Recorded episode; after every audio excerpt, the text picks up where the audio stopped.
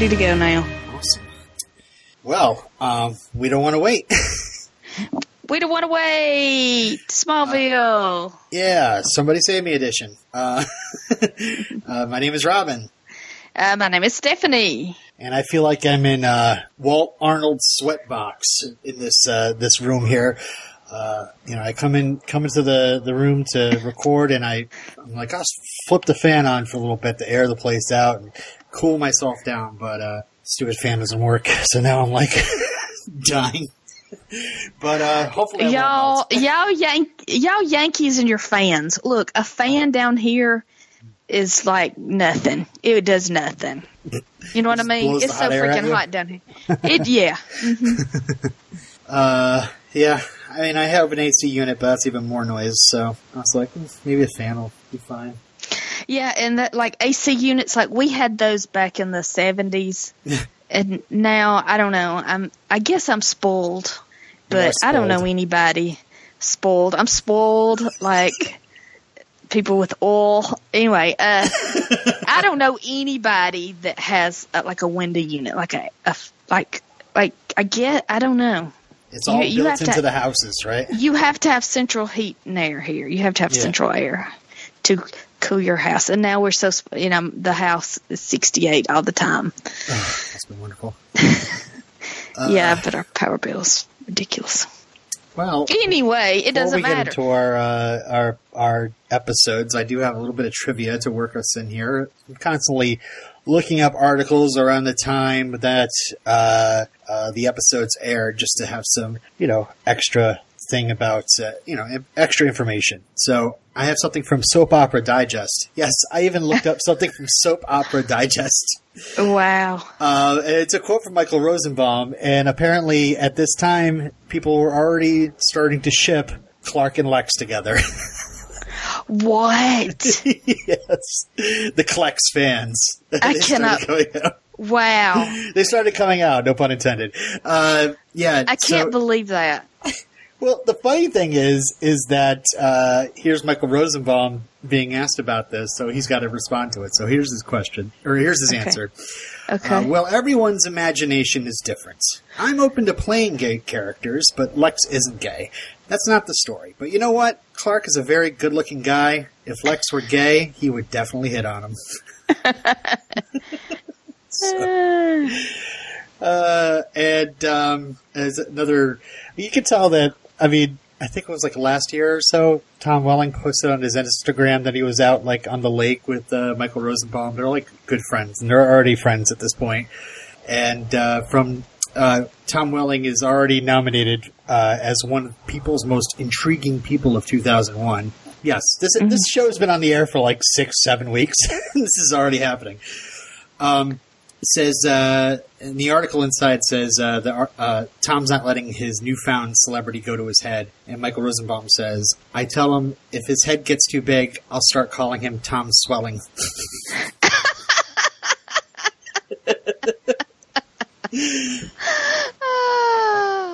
So that's what's going on uh, in this like four week period.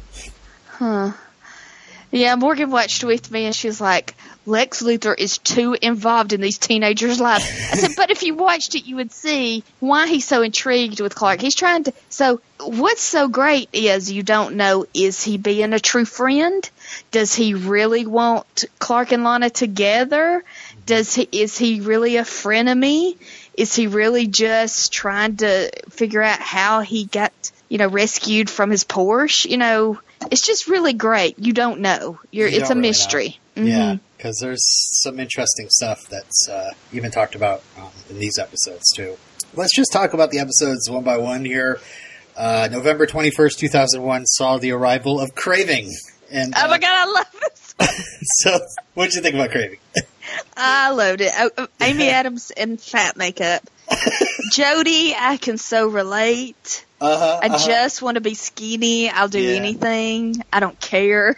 Oh my gosh, those stomach gurgles! I was like, "Oh, girl, I have been there." yep. I mean, and uh, yes, it's cheesy. It's campy. it's fun. When she ate the deer, you know, it's ridiculous, but and that that whole effect with her jaw opening so she can eat a whole human being and a deer is crazy. But that's what genre shows are. Uh huh. Yeah. Yeah. I I'd, I'd love to actually see what is happening because you know she opens her mouth up wide and like we see. Uh, that douchebag Dustin, uh, uh, the after effects of him, like before he gets killed, he is like this withered old person.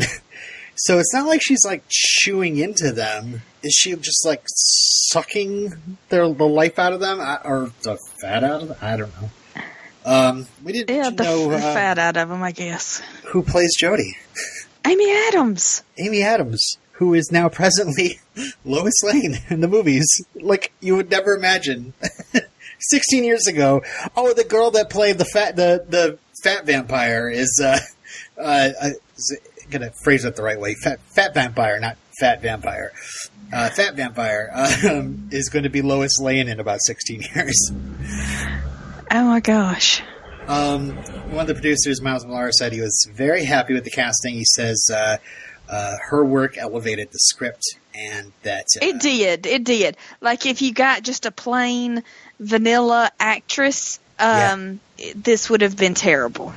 like her scenes of like like take that scene when she's just trying to sit there have him, ha- having a meal at the lunch table with Clark and Chloe, and she is just stabbing at that food with the fork, just mixing it up, just just getting in there, and, and it's just so like man, you you want to say like calm it down, you know, uh, but uh, it, she's just so hungry.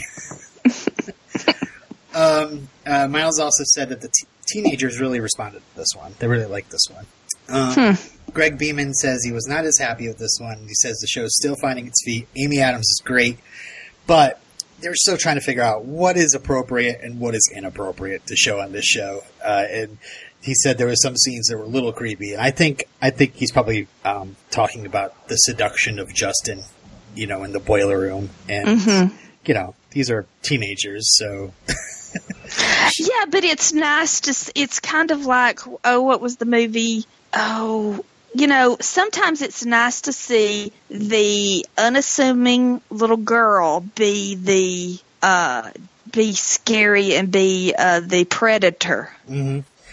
And yeah, this is actually our first case of a reluctant uh, killer. Like this freak of the week is not like all of a sudden mustache twirling. She's just like, I'm hungry.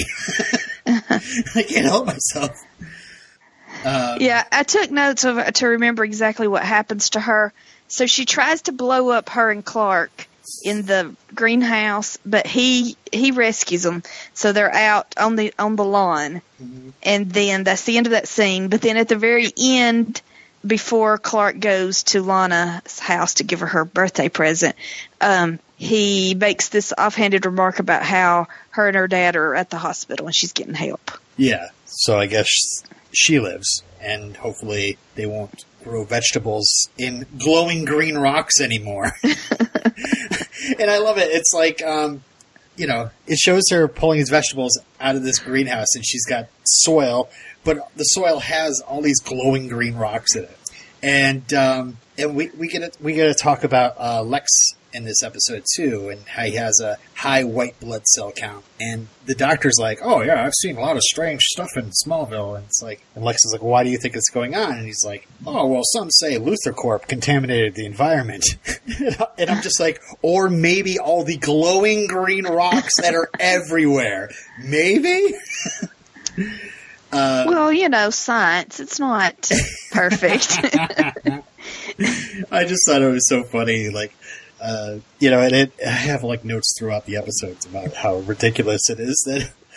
Uh, I think it was like one of the episodes. It was like, "Oh yeah, we brought the EPA in, and they investigated the meteor rocks and they didn't get anything from it." And I'm like, "Really? They didn't get anything? Like these rocks seem to like you touch them and you get powers." You I, know? I know, but I understand that Yeah. they're they're foreign, they're alien rocks. Mm-hmm. There's nothing here to test them against, so we don't.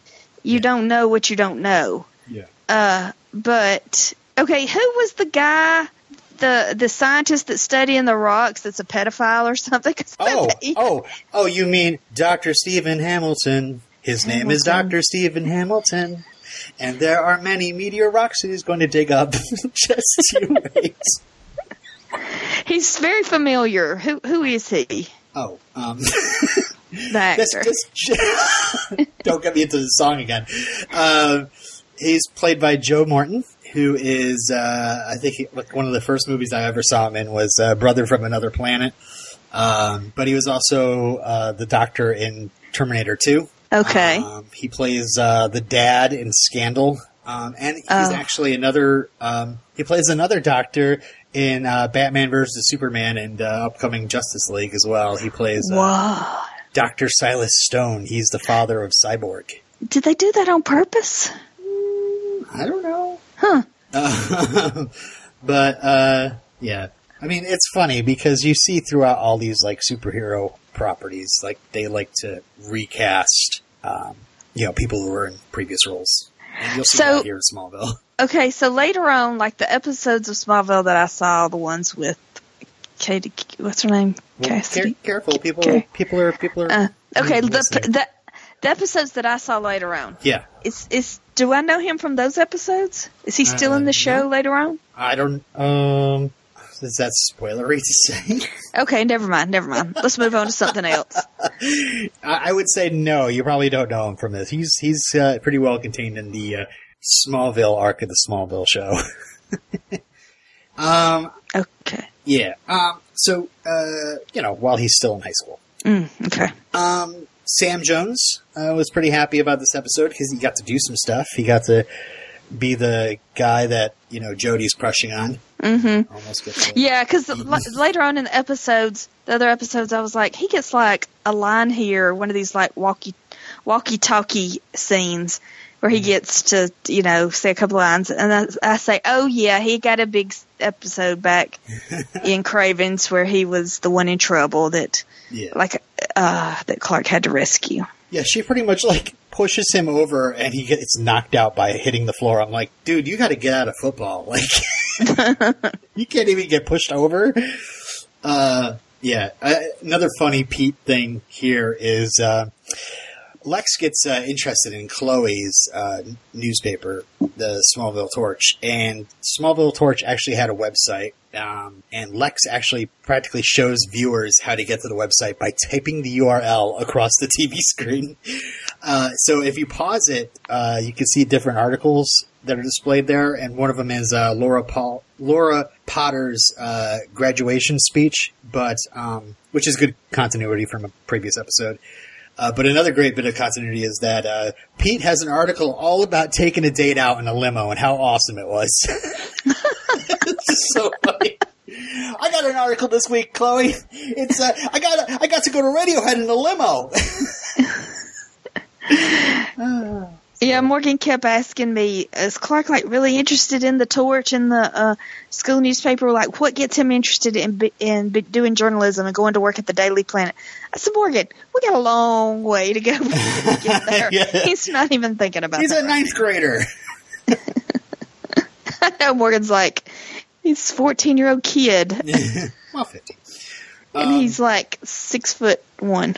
yeah, uh, he's a big boy. Um, Miles Millar also didn't like the the deer effect. Uh, that the deer turning towards the car is total claymation. He says it's one of the worst FX we've ever done, Yeah. and it actually showed up on like the last day before they put it all together, so they couldn't go back and reshoot it or anything, or even cut around it. Um, and the director only wanted Amy Adams for like the close up, but the rest of that scene is all stunt woman. Like he's like, I'm not going to make her walk around in the rain, you know, for take after take. We'll just use the stunt woman. So the stunt woman that actually uh, drives the car and um, crashes it and stuff is also acting in that scene. so. Uh, I like like Clark. stunt, stunt people, the unsung heroes of genre television. I like Clark's line. What do you think, Chloe? Some sort of fat summit sucking vampire in town? He like says early in the episode. It's like, yeah, Clark. Actually, you're absolutely right. Um, what else? Yeah, I I think Lex's future involvement also includes like uh, what he's learning here in this episode is this high white blood cell count and what's wrong with him, and it's all kind of tied to Smallville. So Lex has different uh, reason, many different reasons for digging deeper. Uh huh. For being so inquisitive into people's lives. Mm-hmm.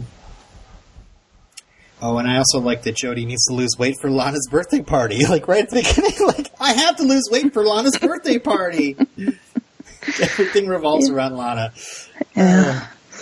Uh, um, But, and you know how uh, jealous, and I now, I mean, I totally see why people are so shipping uh, Chloe and Clark. Chloe, you can see how Chloe, like, there's so many scenes where Clark is walking away from Chloe, and Chloe is just looking at looking at him with big puppy dog eyes. Yep, yep. And, you know, when the paper nearly gets gets taken away from her for a little bit, and a couple Yes. episodes from here, like she actually gets really really upset. And one of the things she says is the only thing that me and Clark do together, get to do together. That's like, our Yeah.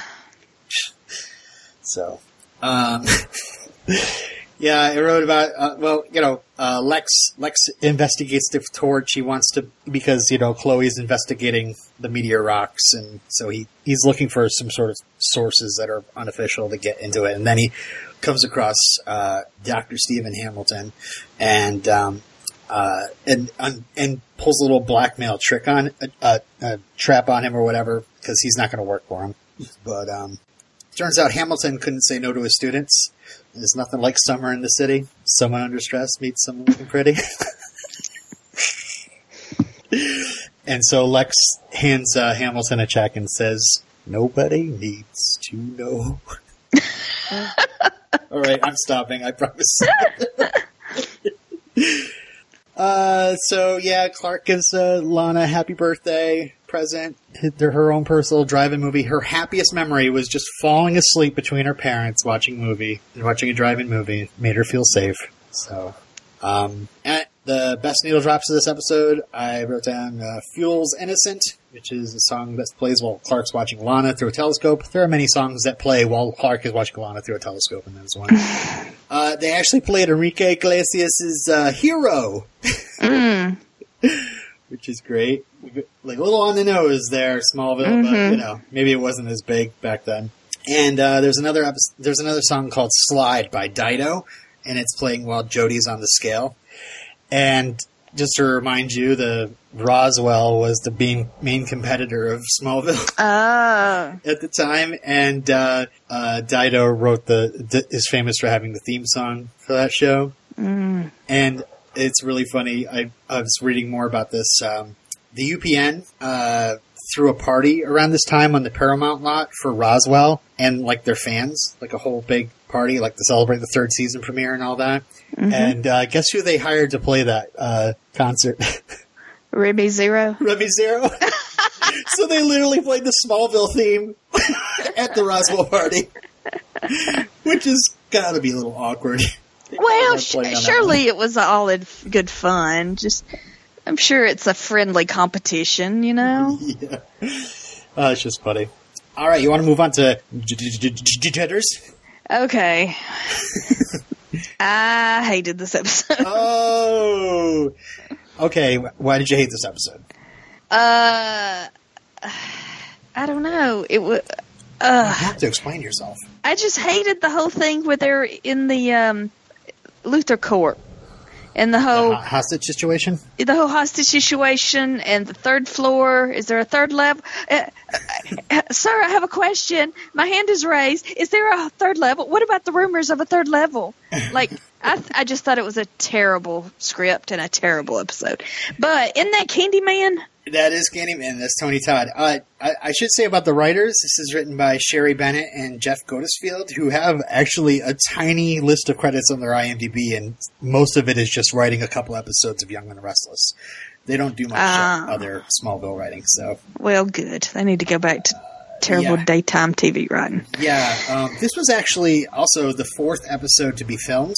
It was supposed to be the second episode, and then ended up being the eighth episode. The reason why the script needed retooling They Uh, added the the scene with um, Earl Jenkins and his baby at the beginning to make Uh-huh. make him more sympathetic. Um, yeah. They didn't. You couldn't sympathize with the villain at all, and they had to reshoot a bunch because um, they directed the uh, they directed Tony Todd to play Earl like really evil, where he wasn't supposed to be playing evil. So, uh, in an interview, Annette O'Toole talking about it said that Tony Todd ended up like just spending a whole month in Vancouver working on this one episode Oh because they had to keep bringing him back. Yeah, and So I know. Chloe's Chloe's racist, and Whoa, where, where are you getting that from?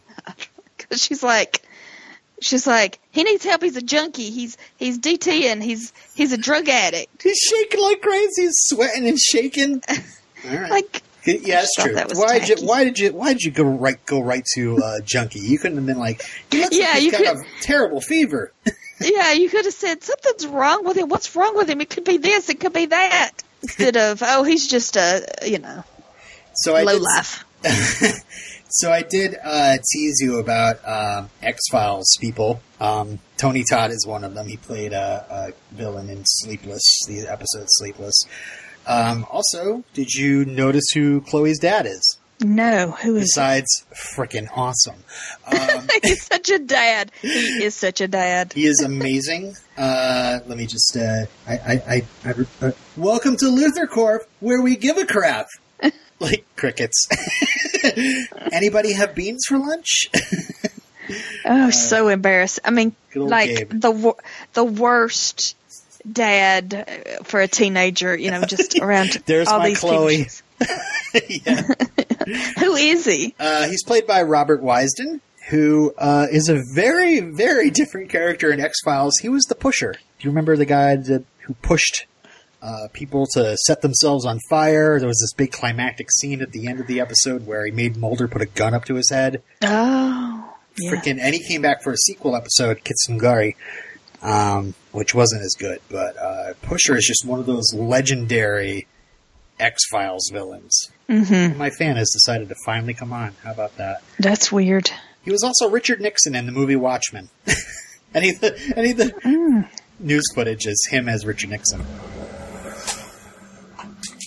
And uh, Gabe was actually in a deleted scene from the pilot, but uh, got cut out. Uh, yeah, I knew. I was like, eventually Chloe's family will, sh- you know, these Pete's family will show up. You know, we'll see these characters. Yeah. Um, a couple other casting things. Um, Belinda Jenkins, who play who's uh, Earl's wife, uh, is played by Lucia Walters, who was uh, actually recently on iZombie as one of the Real Dead Housewives. Um, uh, the character of Will, who is like the janitor, who is like steam cleaning, um, and Earl ends up breaking through the, into the lobby of LuthorCorp Yeah. played by Michael Eklund, who was in Arrow, Bates Motel, Continuum. Uh, but if you've watched Wynonna Earp, um, he was like the main bad guy. Played he played Bobo. So, um, yeah. Was this the episode where Clark has the party? no, Was that Rogue? that's uh, that was Rogue, I believe. Yes. Oh my gosh! Why do Sorry. I have these? Is this the one where he has a party? Uh, I try to keep my notes. People are yelling at their iPhones, and I am so sorry. It must have been Shimmer. Was it Shimmer? Damn it. Where was the Well- party? Anyway, that's one of my favorite uh, television tropes. Is when the teenagers have a party every time the parents are out of town. I love it, and I love Oh, and I loved it. Okay, well, this was the only thing I liked about this episode. Uh, Go ahead. uh, I loved the uh, what did what did we call it? Clark Vision. Clark time. Clark, Clark time where he goes where the guy's got like I'm gonna hurl, so he goes and gets a bucket for him to throw up in. That was great. And how he cleans the house up. Yeah, and his parents are standing right there, and Jonathan starts clapping. That's great. And Lex at the party, Lex brought fireworks. Yep. Because teenagers love fireworks, I guess. Oh, well, geez, if it's a rager and there's music pumping, you know, uh, good times. This was, uh, it's funny because this episode's not known for being the first episode filmed in Metropolis, the first scene in Metropolis, but it is because, uh, uh, Jonathan and Martha have a, have their dinner date in Metropolis and go away to Metropolis overnight. Uh huh. Uh, you, you know, um, Smash Mouth is not a thing that's well liked these days, and I'm not sure if it was ever well liked. Um, one of their lesser known hits, uh, Pacific Coast Highway, uh, plays in the opening scene of this uh, episode, and it's really funny because you see uh, the camera kind of panning in and um, uh, onto the farm, and Smash Mouth starts, and suddenly you hear Jonathan like smash something underneath the truck and get out and look really irritated, and I just had this feeling like he really just got pissed off at Smash Mouth. yeah, he was like, ah, playing that I'm sick of goddamn this music." song. Ah. Clark. uh, oh yeah, the ratings war between uh, Smallville and Roswell and 24. Um, uh, Smallville actually won over both of them this week for some reason. Even 24. Even 24, Yeah, wow. yeah. Um, And, and Clark is always, you know, he lifted up the truck because Jonathan had broke a exhaust something another. mhm. And so Clark had to lift up the car for Jonathan to get under. You know, he's always having to do something like that for his dad. Yeah, yeah. It's funny because it's like you know, Jonathan. Jonathan doesn't come off, come off as the person who's like who's exploits his son. I think if Jonathan can do it, he'll do it. Yeah. But But- but Clark just wants to help out. Yeah, yeah. Uh, I loved I, okay, back at the party. Mm, yes. Lana comes to the party. Whitney comes in and he's like mad because she's there and he's jealous. So they get up to walk out. Then these gossiping girls like move over to where Lana and Whitney were sitting and they're like, Oh my gosh, did you see? And I'm like, What are they talking about? Who are they? Who are they talking about? I've got to know. Yeah. There's these um, these extras. They got a little bit uh, more to do that day, I guess. I don't know. they were so excited. Um, uh, Tony Todd totally shakes that baby. That that was a little scary. Um, oh, we get a little bit of information about Martha in this episode. Martha actually lived in Metropolis as a, a young adult and moved to Smallville to be with Jonathan. Mm. Um, so that's that's some history there. Um, what else? Yeah, so Uh, I was t- when when Lex came in to handle the hostage situation. mhm. I was like, "All right, Lex, you need this win. You need Yeah. to show your dad that you can take care of business. You know, show the Kents that you're an honorable person. right, Right. That you deserve that handshake." Mhm. Uh, and then and then uh, Lionel comes in, and I'm like, "Oh my god, I can't wait to see what Lionel." I love this. I love this guy. John I Glover? love John Glover. Yeah, he's awesome. It's the only time in the series that Lionel wears glasses too. It's like, Oh, He's really? wearing glasses. Okay. And then he immediately is like, "We do not negotiate with terrorists." It's like, dude, you're like the owner of this plant, and this guy is like a employee of yours. Uh, Yeah. and, you know, come on. And I, I love how Mar- Martha and Jonathan how outraged they get at, at Lionel. Yeah, because uh, she's like, my son's in there. Well, my son's in there too. I'm. I don't care. I'm. I'm closing it down. I'm locking Yeah. it up. And she looks at, and she doesn't say, but she's like, you know, you're a monster. Mm-hmm. And then at the end, another reason for Lex to be interested in Clark is Clark has his family support and love and un, you know, just what's the N word I'm trying to think of? And There's nothing like more, uh, nothing stranger than seeing Lionel like hug, give, giving hug his child. Yeah, Yeah, like and he's doing so- it for the cameras, you know. right. he's doing it because because people are watching. Lex just like was like, "Oh, we're gonna help Earl and his family," you know, in front of the cameras, and Lionel's just like, Yeah, and he's literally like giving him a back rub. yeah. Yeah. The as he's as far away from him as he can be, and it still be considered a hug. And uh, Lex is looking at Clark like, "Oh, I wish I had a family who really loved me."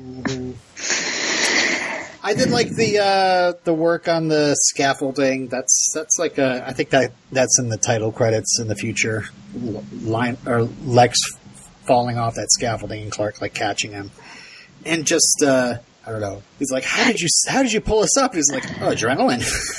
Uh huh.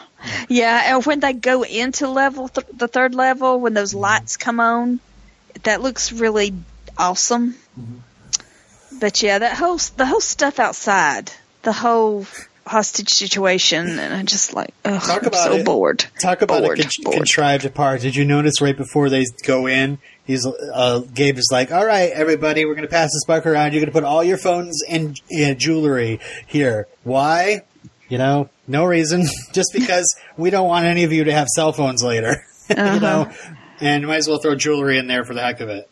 Like, you're."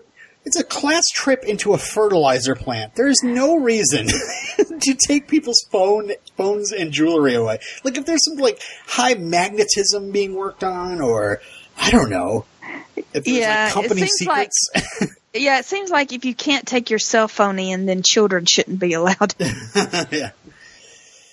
All right. Well, best needle drop of the episode I put down uh, Bush's uh, song "The People That We Love," which is what Will is rocking out to when he's steam cleaning, uh, steam clean, steam cleaning uh, the LuthorCorp lobby. Uh, so that'll be on my playlist. Let's get into Rogue, shall we? Um, Uh, let me tell you how I feel about Rogue. I think it's a very interesting episode because it's it's dark and mm-hmm. Clark goes kind of dark when he gets angry when Yeah. his dad is uh, threatened. But I'm sure teenagers all over this country were like, "I don't care about this dirty cop. I don't care." Really? I mean, the guy was a good actor, and it mm-hmm. was. I, I, I mean, it, it was a very good episode, but I just don't. And I don't think teenager the kids would like this one. Well, I don't know about kids, but I know when I first watched this, this is like one of the ones that really drew me in. Um, this episode, just the fact that Clark could just smash this guy. He, and Yeah. he tells Jonathan, "I wanted to kill him," you know, and Yeah. that's kind of messed up. And it's it's it's interesting to hear Clark talk talk about this, and also it's just like you know, if someone that is like horrible, like Sam Fallon, knows Clark's secret and how we can like get him to do whatever he wants, and what what do you do? You know, he especially if you have like a moral compass like Clark Kent has, like he's not going to just toss him into the ocean. you know, he's not going to. I don't know. Um, I do like the the the first time that uh, Clark tries to get uh, take care of the problem is he goes in and busts in the safe and just drops it right on his car and then hands him the incriminating evidence and runs away as the cops are pulling up. I was just like, yeah, Clark, perfect. And you just see how happy Clark is, and he's just like, this will Like, take care of it. F yeah, you. I beat this. It's done, done and done. Uh, but unfortunately, he didn't re- realize that this guy's got his fingers in so many different pots that he's just takes probably has got blackmail on all those cops that pulled up. Uh, let me give you some uh, trivia. This is the first uh, mid-season premiere. Um, so uh, this was in January. We're now into 2002. Uh, directed by David Carson, who directed Star Trek Generations. Um, and uh, they said something about David. Um, uh, they're talking about how Tom Welling is like growing as an actor, and, and Greg Beeman um, said uh, this is a big growing moment for Tom Welling in this episode because they brought David Carson in because they they thought he was like you know a good special effects kind of director, but it turns out that he was he's actually an, an excellent performance director, and Greg Beeman said that uh, Tom has like charisma and likability, but he's also like nervous and inexperienced in front of the camera. And David actually sat and worked with him on, you know, getting that angry intensity out of him.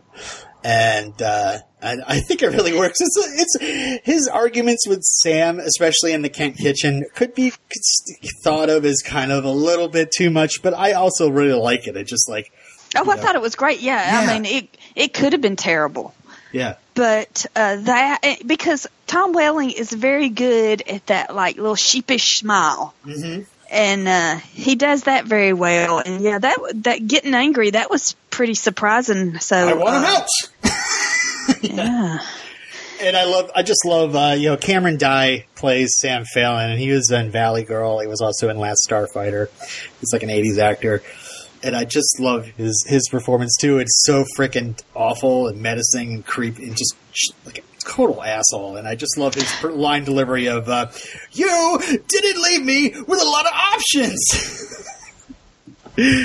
uh, Oh yeah, yeah, yeah. I, I know exactly. Uh, most people they walk into a a, what is it? A, a, a crack house, and they have one one one option, uh, one scenario of how it's going to go down.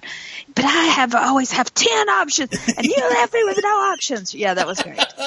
I was like, "What is he talking about?" I don't Uh, know, but such I'm like on board. That's such a tropey line, but it's I just love it. I love the performance, and it's just like look at this scary adult like doing whatever. Like there's nothing that Jonathan and Martha can do about it. I mean, Jonathan tries. He puts he puts old Sam over a table, and he Uh-huh. says, "Do not push me."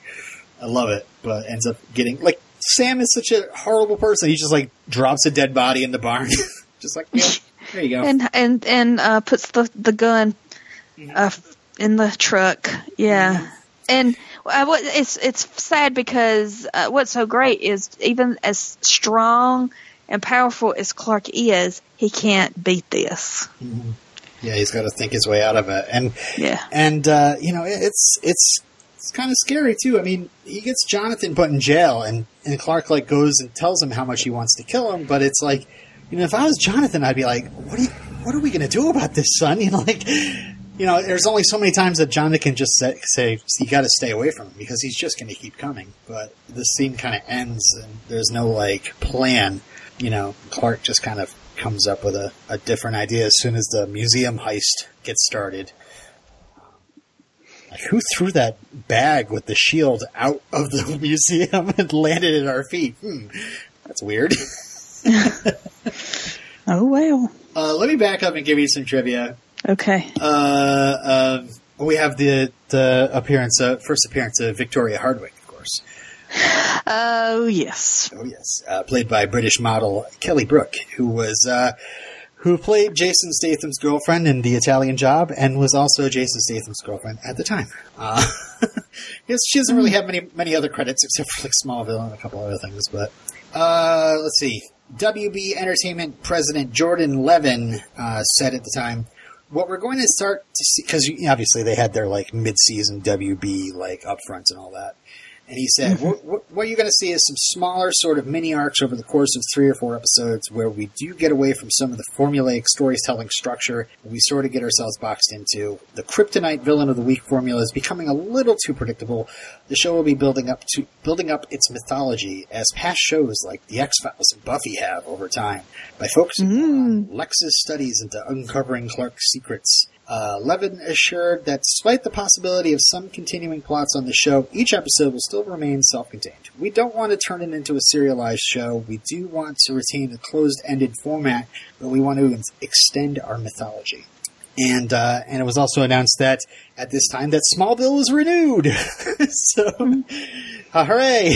There's another season to go through. Uh, uh, and also, Toll and Robbins got started on their uh, new superhero uh, TV project, Birds of Prey. At this time, they got the green light, which uh, didn't really turn out as successful. Wow. Yes. Uh, we watched that. Mhm. It's Yeah, I've watched something. that before. Yeah. It's There's some good stuff. There's some good stuff. There's, a, there's It's just so. it's just- It's just so cheap. yeah. They should have put more money into it. Like it's it's so soundstagey, Mm-hmm. and it's it's just it's bad, bad, bad. It needed money. Um, this episode is the first uh, recorded, at least, appearance of Evangeline Lilly in this show. Wait, She's- what? yeah, uh, Lost uh, Evangeline Lilly, who played Kate Austen, shows up a few times in the background of uh, the museum scene. Uh, I couldn't get a good freeze frame. I couldn't quite figure out where she was. But there are a few more times uh, throughout the series where she shows up, and I do have some uh, screenshots of that from you know uh, you know Smallville fan sites. Um, so uh, I will be posting those when they come up. Um, it's just so funny because here she is. She's just this extra on this superhero show that doesn't have any lines, that doesn't have anything. And in two years, she's going to be like in everybody's living room on Hmm. Lost. So it's just crazy. Uh, so yeah, this is the first. Uh, I'm, I, I'm looking forward to the next uh, episode that I can show you where she is. Uh, I just couldn't find a good screenshot this time. Um, but if you study the museum scene, there's a couple of parts where I'm like, is that her? That that's that her? I don't know. Um, Alexander's armor um, Mm-hmm. looks a lot like the S shield, of course. That's Mm-hmm. I loved Clark's line. I never knew you were a history buff, Lex. Like, oh, you didn't see that like fully full battle scene of the Trojan horse going into Troy like a couple episodes ago when he came over to my house? Hmm. uh, we see at the museum party that Whitney is looking a little upset. And we'll Mm-hmm. see more about that. But oh gosh, that, the awesome stunt we forgot to mention. The reason why Sam Phelan gets into Clark's life is because he sees Clark save a homeless person and a puppy from a uh, a bus that somebody has like this wild heart attack behind the wheel and falls over.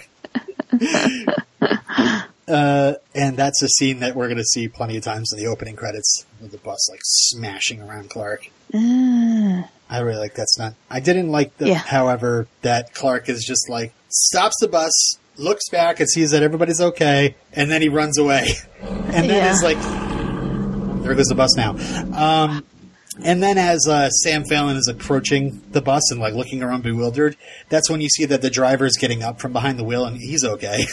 it's like Yeah. driver was having a heart attack. Um, and then there's this stunt at the end in the museum. The not Yes. stunt, the effect when he's gonna shoot Clark, and Clark Yes, avoids in Clark time avoids the bullet. That was pretty cool. right. Um, that's where Now, Sam's the like. reason- the Sam Sam goes, "You may be strong, but you're not bulletproof." And I'm like, hmm, well, I don't know. A bus smashed into him and he didn't get a scratch. I don't know, but I guess Clark probably doesn't want to test that just yet. All right. But he is faster than a speeding bullet. We see. Mm-hmm. I mean, put my geek glasses away. Uh, but uh, the reason that this character Sam is so good is because we saw him earlier try to blackmail Lex, right? Wasn't he in an No, that episode was of? the, that was the reporter Roger Nixon. oh, that was somebody else. Yeah, he's another but it like, kind of middle-aged guy. yeah, is another average-looking white guy. He, but it's kind of all f- feels together because the reporter came trying to blackmail Lex Mhm. for some situations that happened in Metropolis when Lex was younger, and then this was the cop that Lionel used to cover up those things. Yep, something around uh, something around Club Zero. Yeah, we'll find out about that. I did notice in the scene where um, Phelan um, talks to Lex in the beanery um, that uh, the In the overpriced coffee shop. yeah, yeah, the crossing to Lancey uh, poster is back up again, so that's good. I like that the Metropolis police badge looks like a Superman shield, which is uh, from the Ah. comics as well. Um, but I always figured it was the other way around. I, you know, I figured that the Metropolis police love Superman so much they're like, we're going to redesign our badges to look just like the Shield. but instead, it's in this universe, it's the other way around. Um, yeah, uh, Lex is a hostage negotiator. In the last episode, in this episode, he's a bomb squad. He, he there's a bomb outside. It's going to go off. Who decides to open the, the newsstand and open the box? But Lex Luthor. Um, but uh, yeah, And then uh, we have the whole um, Kwan kicks Chloe off the torch, and Lana accidentally falls into be- being the editor, but she's terrible at it. And then she gets herself kicked off by writing a story about Kwan, Yeah. and then Principal Chloe's back. students' freedom of speech. yeah, the paper is my identity. It's the only thing I do with Clark. And Lana says how she doesn't want to stand between her and Clark. And Chloe's like, "We're just friends," and Lana's like, "Oh, me too. We're just friends as well." Like, mm-hmm. Right. Yeah, because really, we have no evidence that that Lana likes Clark. Like, we don't know really how Lana feels about Clark. Lana does a lot of longing looks at Clark, but you know She has a boyfriend. as Yeah. Yeah, we don't know for sure. Now, we don't know for sure about she gets a Chloe. little close, but Yes. Anyway, the end of this episode, uh, Lex sees something moving fast in the museum, so that's another Mm-hmm. like. Dun, dun, dun. Um, And you like- I like. go ahead. Go ahead. Oh, I I was was just just gonna going to say talk to about Lex. Go ahead. go ahead. Go ahead. Sorry. No, it, it might be more in the next episode because Oh. there's so much more takes place in Lex's Spanish castle house. yeah.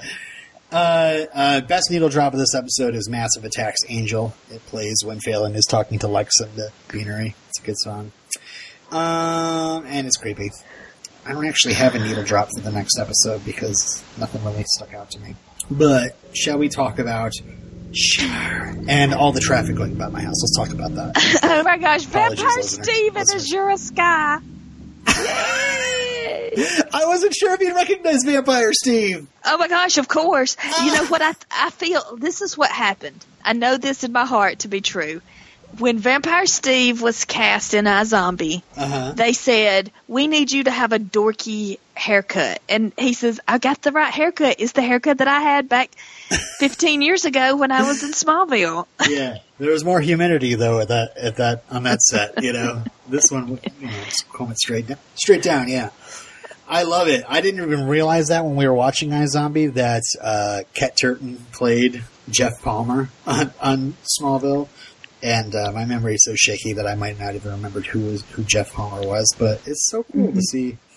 I know. I instantly, instantly, I care about this episode. yeah, yeah. Um, and Amy Palmer played by uh, Azura Skye. Yes. Which, by the way, anytime someone starts talking uh, Game of Thrones and s- starts talking about the prince who was promised Azor Ahai, I constantly say Azura Skye. Yeah, because so many you talk to so many people who are book who are Game of Thrones book nerds. Uh, she's she played Cassandra Newton in Buffy, another Cassandra who can see the future. Um, and a little bit of uh, another trivia note: she uh, was one of the stars of Zoe Duncan, Jack, and Jane, in which she was Jane, and uh, her tw- she had a twin brother on that show named Jack, and Jack was played by Michael Rosenbaum. So When was that? before Smallville? I, I don't know when. I never seen it. Was it like a WB show? Uh, I think it was like more of a Canadian show. Oh, is Michael Rosenbaum Canadian? Uh, I don't know. Azura Skye is Canadian. Okay. Is she? Oh, I don't know. I don't know. I don't know. I don't know, but I love her vibe. She just has this vibe I just can dig, you know? Michael Rosenbaum is a New Yorker, Okay. and Azura Skye is from California. so Mm. both Americans. Okay. Work in Canada. Oh, it was a WB sitcom. I'm totally wrong. Sorry about that. Um, Zoe Duncan, Jack, and Jane. I like how you know they have these uh, supercut videos of people in dramas who are walking around with empty coffee cups and pretending to take uh, drinks out of empty coffee cups. Yeah. Chloe is carrying a coffee cup with coffee in it because she spills it everywhere. Yeah, I I'll, I was I made a note about the mug because Chloe's big green mug really stuck stuck out to me, and I was like, wow, this beanery is like cool. It's like they don't just like hand out a bunch of paper cups, although you need to see the paper cups at the tops. They hand out like mugs of different shapes and sizes. So it's like I want I want a latte, but I want it in the big green mug, so I get more latte. Uh, a couple other uh, guest stars on this episode. There's uh, I just wanted to say I like the episode of X Files called Too Shy, and one of the victims that gets away from Too Shy is called Monica, and that's played by Glynis Davies, who plays uh, Mrs. Palmer in this episode. Oh, okay. And of course, it's like all I point out is I, uh, iZombie and X Files guest people. So uh, the guidance counselor you see for a moment here is played by Brenda, Brenda Crichlow, and she was in the uh, gossip episode of uh, iZombie. She was like the HR person. Oh, okay. Yeah. I didn't expect you to remember this. Uh, the original story for this episode involved the sabotage of a school play, but was changed partially for reasons of time. The story, wa- as it was intended, was published in uh, a young adult Smallville novel called See No Evil. So, Uh, that- sabotage of a school play. Yep, yep. So there was going to be like an invisible person sabotaging the school play. I'm That seems that seems like low stakes. yeah. yeah. Uh, Uh, the first mention of Cadmus Labs in this episode. Oh, I was going to ask. Uh, they just talk about Cadmus like I'm supposed to know what that is. Do I know what that is? Uh, if you pay attention to comics or if you've watched Supergirl, uh, you might know what it is. Um, but Oh, that's where I've heard it before. yeah, I've heard it on on Supergirl. Yeah. Um, here, it's basically you just see the the logo on Lex's uh, laptop. Like it's it's it's something that he's checking in on. It seems to be something that's part of LuthorCorp. But I can tell you that in Supergirl, uh, Lex Lex's mother uh, Lillian was in charge of it, and it was like to basically kick all aliens off of Earth Mm-hmm. and we'll see where it goes in this episode.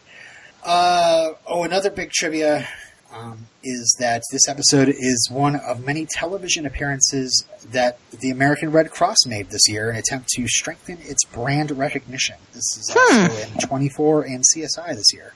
Wow. So, okay. The reason I like this episode, other than Azura Skye and Vampire Steve, is Lex because Lex is very smart. We think that Lex doesn't know that Azure guy has the hots for him, but he Yeah. knows, and he's he's very nice to her. And Yeah. after the watch is discovered that you know in her possession, they have to leave. He's like, yeah, I mean, he's nice about it. He's not ugly. yeah, he's like, "Here's some. I'm going to give you some money so you can get your kids some help, but I'm going to have to fire you because it probably wouldn't Because be I can't like- have yeah, I can't have thieves living here, you know. yeah, yeah." And, but know, and and when Clark's like, you know, she's got a crush on you. Yeah, it's a schoolgirl crush. Mm-hmm. Like he doesn't. He's just nice about it. right. And then also when Clark goes to him and says, you know, Victoria, we saw her in your room and she was going through your laptop and she was. he's like, I know that. Yeah, right. he's like, he's like, we're playing a game. She Yeah. makes a move, and I, he's he's it's he, it's like Lex and Victoria are using each other. They know they're using each other, and mm-hmm. it's just different. That's just how they do. That's just them. And you then know. when Lionel shows up, it gets even more uncomfortable. Like Lex is using her against him, and, and Lionel is thinking that he's getting that Lex is getting played, but Lex, you know, is like, no, I'm not. yeah. See. So that's great. Yay, Lex. I like Lex's little story about the watch. Um, we find out about his mother Lillian, who is alive in Supergirl, uh, but died before Smallville, and um, just she died from heart problems. That's all we really know. And that she gave Lex a watch with uh, a Napoleon Frank in it because Napoleon had his mother painted into like a portrait of one of his victories, even though his mother was dead. So it's like Yeah. it's like I'm always going to be there for you. Yeah. This is That very nice. special. That's a very special. Um. So okay, so um, yeah. Did you think that it was uh, Vampire Steve the entire time? Yes, because I've watched a genre show before. I know that they always throw you off with one. Like, what is the point of her having a brother? Yeah, yeah but for him to be the one that's protective of her and yeah. uh, defending her, uh, you know, uh, defending her honor or yeah. sticking up for her or whatever. Yeah. Yeah, so they he like found some sort of like crypt, uh, uh, excuse me, not kryptonite. We don't know what kryptonite is. Meteor rock uh, rose oil or something, and like covered himself with it. I like how freaky it looks like when uh, Chloe puts some of that stuff on her fingers, and she's Yeah. yeah, she was like, oh my God. She was scared. She was like, I'm, I'm going to disappear. I like how this this story is kind of like a ghost story to begin with. You think that Lex's house is haunted because it's playing all those, and I think that's basically what um, They want you to believe. Vampire Steve want, wanted him to believe, but I should, I Yeah. should say Jeff because boy, I didn't Yeah, that scene. do that. Yeah, me too. okay, that scene where Jeff had wrote on the walls with the paint, Leave. you know, leave all over Yeah. the walls. That looked really cool, but I was like, okay, let's get on with it. yeah, it was like a haunted room. Mm-hmm. Yeah. Um. Uh. Oh. Oh, should- oh, this is where we get to the when you said that the needles. So Clark has to tell Lana that he's afraid of needles. of That's needles. why he can't he can't give blood. Yeah. Boy, it's going to get a lot quieter on this podcast once winter comes. I just want to tell that to the listeners, and I apologize yet again. Yeah, when we get to uh, a quarter of the way through Smallville yeah. at wintertime. When- yeah, I don't know. We're making good. We're making good uh, time. I, I, yeah, totally.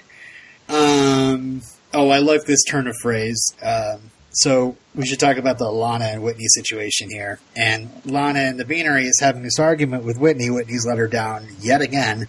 Um, and then in, and Clark and Chloe are like watching, and then he's just they're like, "Oh, oh, she's coming over. Let's pretend we're not we weren't watching." Yeah. Lana just walks up and she just says, "Thanks for the courtesy, clueless," which is great. Uh, but, uh, Yeah, so- Whitney. Oh, that really nice scene of Clark and Lana on the porch. You know, like I said, we don't know how Lana feels about Clark, and they almost kiss, but Aunt Nell interrupts them, and she's like, "Clark, do you know what time it is?" I'm going to keep that one in my back pocket because that's a good one. Do you know what time it is? Oh, oh it's probably time for me to leave, huh? Mhm. uh, we did find out a little bit of Smallville history here as well that Aunt Nell and Jonathan used to be a thing. they did date, but she was uh, she must have got her heart broken because uh, she doesn't talk about it. Uh, the then, okay, so then Clark has to leave, but he and Lana make plans for her to come. You know, uh, Lana, have you ever seen the uh, the sunset from my loft? Mm-hmm. Yeah, I have. Huh? And Pete's like, "Yeah, that was a good line. You said that." because Pete's the guy you go to for girls in football. and then then Lana's like, oh, oh, oh, yeah, but every every sunset's different, so that's why you need to look at all, or you know, to, so so you know that something's going to happen Uh-huh. in between that scene and the next night when Lana goes to his loft.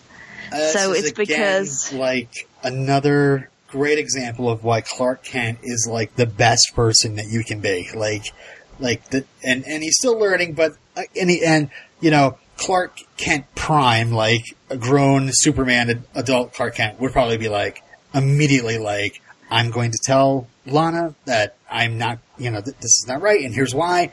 But Clark kind of struggles with it. But in the end, he does the right thing because the reason why Lana's being pushed his way and, you know, Clark decides to be more proactive in this episode is because Whitney's being distant, and the reason why Whitney's being distant is because his dad is in a lot of, like, has some heart problems or something like that. He's sick. Yeah, In a bad way. there's some medication that's a heart medic because that's why Lex talks about he knew what it was because his mother took it. And, that's how we know that Lex's mom had a heart issue. Oh yeah, that's right. And another bit of interesting uh, Clark Power stuff here is that he helps Whitney put you know pick the prescription up, put it back, give it back to him, and he puts it in his backpack and he walks away. And Clark naturally X-rays it, but he seems to zoom in on the word. So I'm like, does he have X-ray and telescopic vision already? so, um, so we get this gorgeous loft scene. Mm-hmm. And uh, let me t- tell you a little bit of trivia here. Um, uh, the uh, who's it? I think it was Miles Millar, um, co-executive producer, said that the two best scenes of the season are in this episode, and one is the near kiss, and the other one is this scene right here. He's like, like two of his favorites. But this scene is actually a huge and very expensive screw up in production. Um, because as much as we'd like to ex- like to believe that outside that loft is all like natural, like that is a, a sunset that they caught and everything is beautiful and this is not on a studio set. It is all green screen. Oh yeah. So the production uh, basically set it up that establishing shot, Clark and Lana standing in front of the green screen. You see the sun setting in the background. The rest of the scene would be just close-ups, back and forth, back and forth close-ups. Uh, so this uh, second director, the assistant director, shot this scene, and he did like all of it like with the green screen in the background. Like you were supposed to kind of be, I think, camera like close up from the outside of the barn, looking into the barn, so you wouldn't have to pay for all that green screen. Yeah, it was. They ended up having to do 17 different green screen shots for that scene, and it was like a fifty thousand dollar mistake. Oh so, but they said it was totally worth it. It was a beautiful Yeah. scene. yeah. Well, just like the fireworks, it's like you know, this is the Midwest and we have this big sky and we are constantly trying to fill up the sky Mhm. with something that looks good. Yeah. And I guess yeah. I've never been to the Midwest. I don't know. I've just Well, we Imagine um, our friends on iZombie U Zombie, we should invite on sometime and tell them to watch a couple of these episodes and be like, "Is this Kansas?" Because they live in Kansas. oh yeah. Uh, I think they live. Don't they live in the city though? They live like in downtown Yeah. uh, Topeka. To I don't even know cities in Kansas. Uh, I like the special effects scene here where Jeff uh, throws a mace to Clark's face and it like explodes. Oh, crumble. Yeah, like shatters. Yeah, that's cool. And then the they're paint. They're gonna paint the uh, antiques room. It's got paint and Yeah. Uh, of course. His yeah. name- So yeah, Clark throws Pete. Pete. That's not Pete. What's his name? Jeff. Jeff into the scaffolding where the uh, paint is. The paint drips on him, and you just see his outline of his body. That was pretty cool. Yeah, but it was kind of like, oh, it's so nice that that was there. You know? Mm-hmm. And it's just like he gets thrown into it and just kind of collapses, and it's Yeah, like, like oh, how fortunate uh, it is that Jeff is unresponsive. He's like knocked out, not And- moving. I don't know. like the a hospital dummy. takes him away, and I guess that's it. we didn't actually talk about the sunset scene though, because um, again, like he could have just been like, like Lana is there and ready for the kiss. Like Yeah, it almost She's happened, like, and now it's bring it on. Yeah, hmm it's got to happen. And uh, he starts talking about how you need to talk to Whitney, and then it's just perfect bit of writing here. Lana looks at, and the sunset has already passed, and she says, "Oh, look, we missed it," you know. Yep, and it's like, oh, they, yep, Clark missed that opportunity. And yep. Our time is up. It's pa- time. Our time has passed. And another like Moby Clark next to his telescope scene to end the episode. Mm-hmm. Ah, so uh, did you have any other stuff to talk about for Shimmer? Oh, I just like when Pete is, you know, giving Clark pointers on he needs to um, script out his, you know, what's going to happen at the at the the, the sunset loft scene. uh, he's like, he's like, uh, Clark's like, I just, I'm just going to fly by the seat of my pants. And Pete's like, you're not a flying kind of guy, Clark. yeah. Uh, I, I did note here this is uh, Tom Welling's first shirtless scene since being hung up on a scarecrow, and then I wrote, "Ooh, and it's Pete's first. oh, that's when the they're The gym, giving. the locker. Yeah, there's so many episodes where there's got to be that bullying guy yeah, that gives people a hard time. that freaking asshole. Mm-hmm. Um, Uh, Clark like how- tattles on everyone. yeah. You know she's in love with you. You know she was going through your laptop. he's an honest guy, and he's he's good to his friends. Um, I do like how Amy is just like very blatantly, obviously jealous of Victoria. Like dumps all that that tray of drinks on Yeah, her. and when she walks away, she's like, "Ah, "You don't deserve him." Yep. And and Victoria's like, "What? what I do?" I did like the effect of her being held underwater and those invisible hands on her. Yeah, that was a good scene. And uh, yeah, Clark saw his uh, second naked girl when he saves Victoria. Of course, she's wrapped in like a shower curtain or something. But, Oh, it was her bathrobe. He put it over her. yeah, that's right. because you know he's an honorable guy and just like over the season you know lex is like clark you got to go for lana. If i was you i would just go for it. And so then then uh clark is like okay i'm gonna go for it. And then he was like oh whitney's oh he's I I have sympathy for Whitney now because his dad's sick.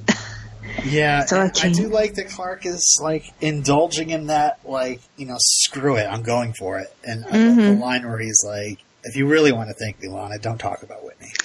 Oh yeah, I liked that. because you know she's thinking, what what does that mean? Does that mean that you just don't like Whitney because you're like guy rivals, or you don't you don't like him because you like me? point. She Yeah. has to know. Come on, so obvious, so obvious. Uh, anything else? Uh, Clark is good at finding needles in haystacks because he lives on a farm. that was great. Uh, Yeah, it's just so funny because he just kind of like looks down. He's like, "Nope, not in here." Yeah, I don't see it. It's like, how do you And- even know? Yeah, and Lex was like moving furniture looking for it when you walked in the room.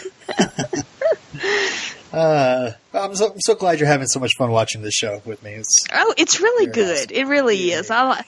I like that it's not so uh, freak of the week. yeah, I like the freaks of the week when you know when it's a good, compelling character. But I just want to know what Lana and Chloe and Pete and Clark are doing in high school, Yay. having parties and stuff, and Yeah. going to museums and. Uh, and Lana's having a birthday party. I mean, I just want to blood drive. Yeah, all sorts of activities going on in the school. Uh, What I did could be want to. next? I did want to start doing this at the end of every uh, episode, every podcast. Is ask you what was your episode of the week? Which one of these is your favorite? Oh, that's hard because know, right? because Craving was it was you know so campy and ridiculous. it's definitely not jitters. You didn't like jitters. Jitters was my least favorite. That was terrible. And Rogue was good because of you know Clark thinking about killing somebody. And Shimmer was great because of Vampire Steve and Azura Skye and all the Lex stuff, all the great Lex character stuff. Yeah, yeah, yeah. Victoria can go jump off a Victoria's hot.